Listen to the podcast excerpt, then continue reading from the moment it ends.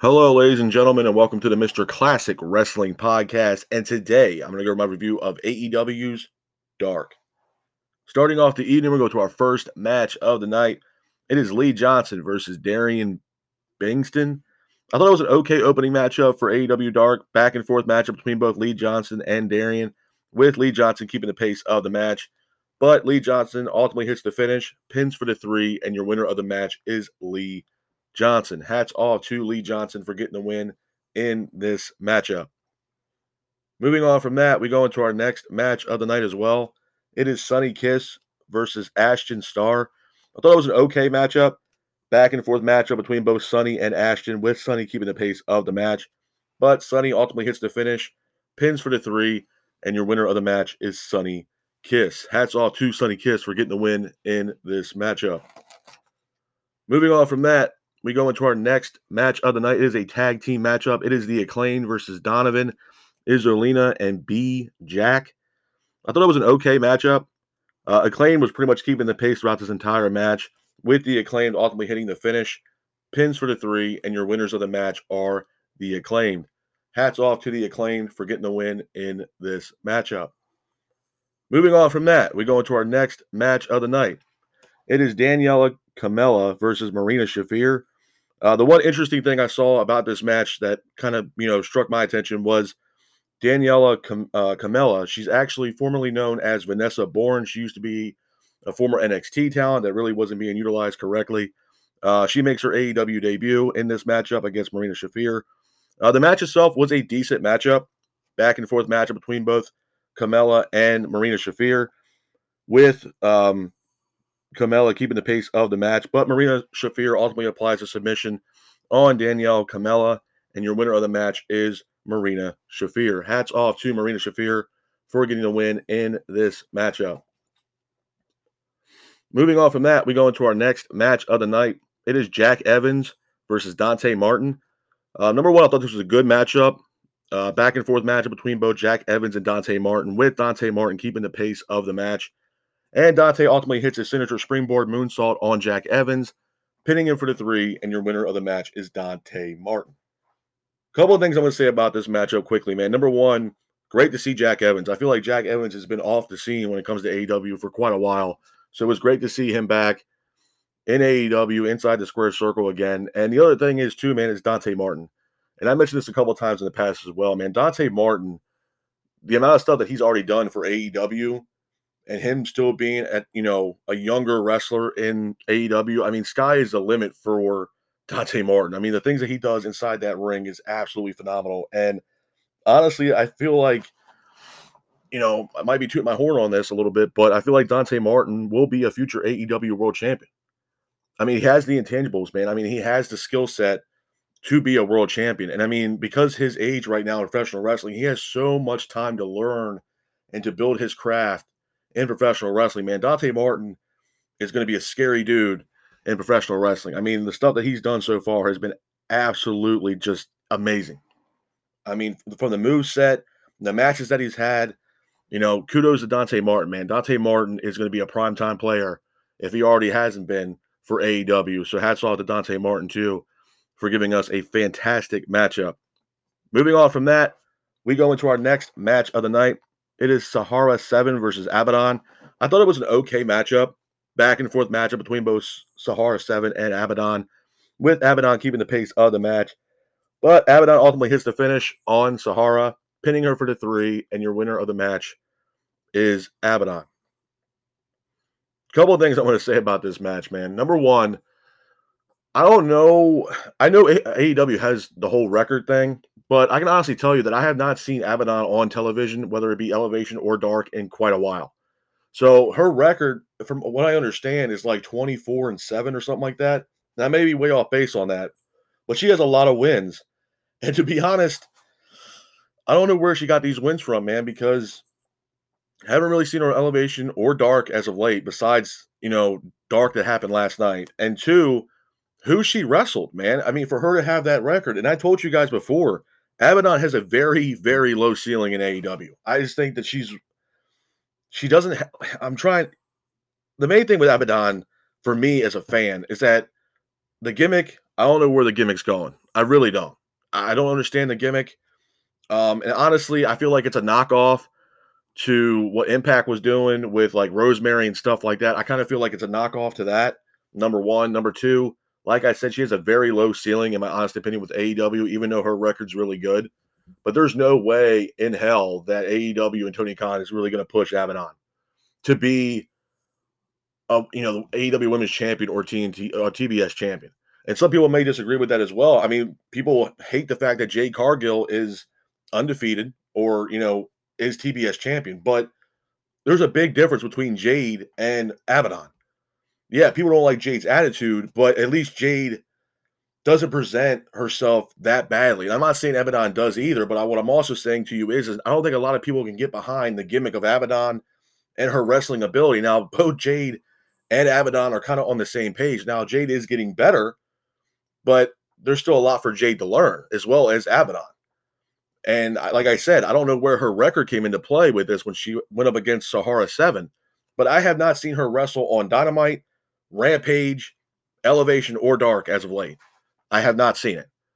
So it does kind of like define the fact that they have a, a ranking system, and I haven't seen her wrestle, but she's like 21 or 24 and 7 it's kind of it, it, to me it was kind of laughable to be honest with you. I don't think abaddon really has a high ceiling in aew i don't. Now there's a lot of people that do. I think dante martin has a very high ceiling in aew sky's the limit for that guy scorpio sky has a, a lot of potential in aew you know you also have red velvet.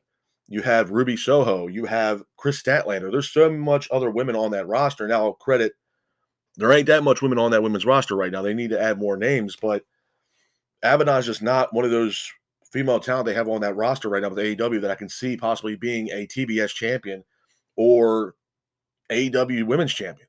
I just don't see it. That's why Jade's in the position that she's in because Jade fits the mold of what they're trying to do. I mean, she's undefeated. She's a powerhouse. I mean, Jade, a lot of people don't like Jade. I mean, me personally, I don't mind Jade Cargill, but she's a powerhouse, man. I mean, that girl is a force to be reckoned with.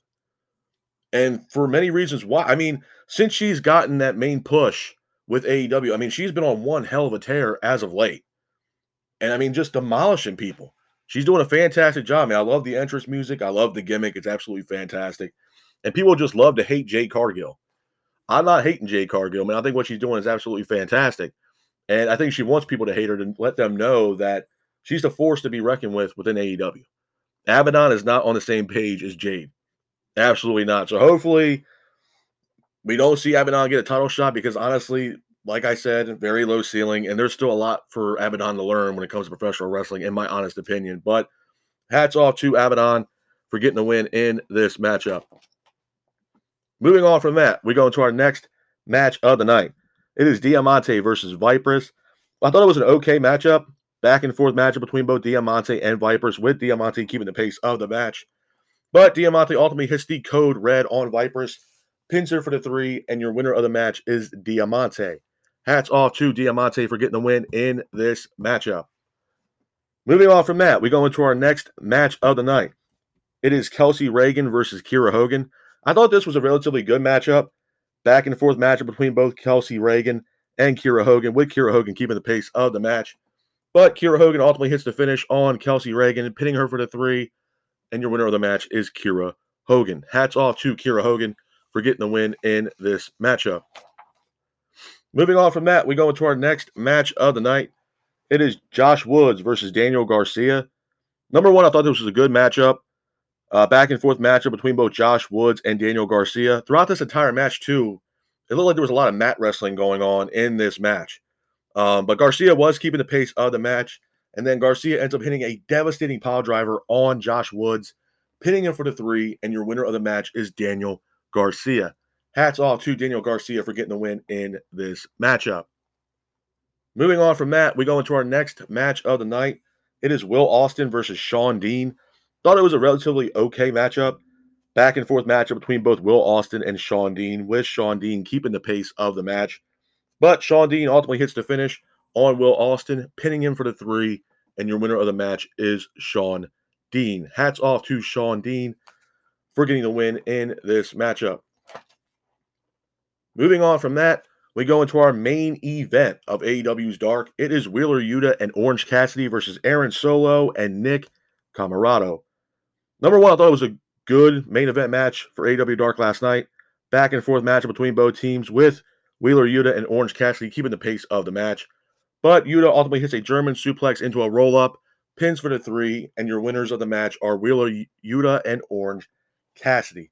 Hats off to Wheeler Yuta and Orange Cassidy for getting the win in this matchup. A couple of things I'm going to say before I get out of here, though. Number one, like I said about Elevation, I'm loving what AEW Dark is doing, man. It definitely gives us independent talent, you know, an opportunity to wrestle I against main event caliber talent that the roster that, you know, AEW has right now. A lot of notable names on that roster.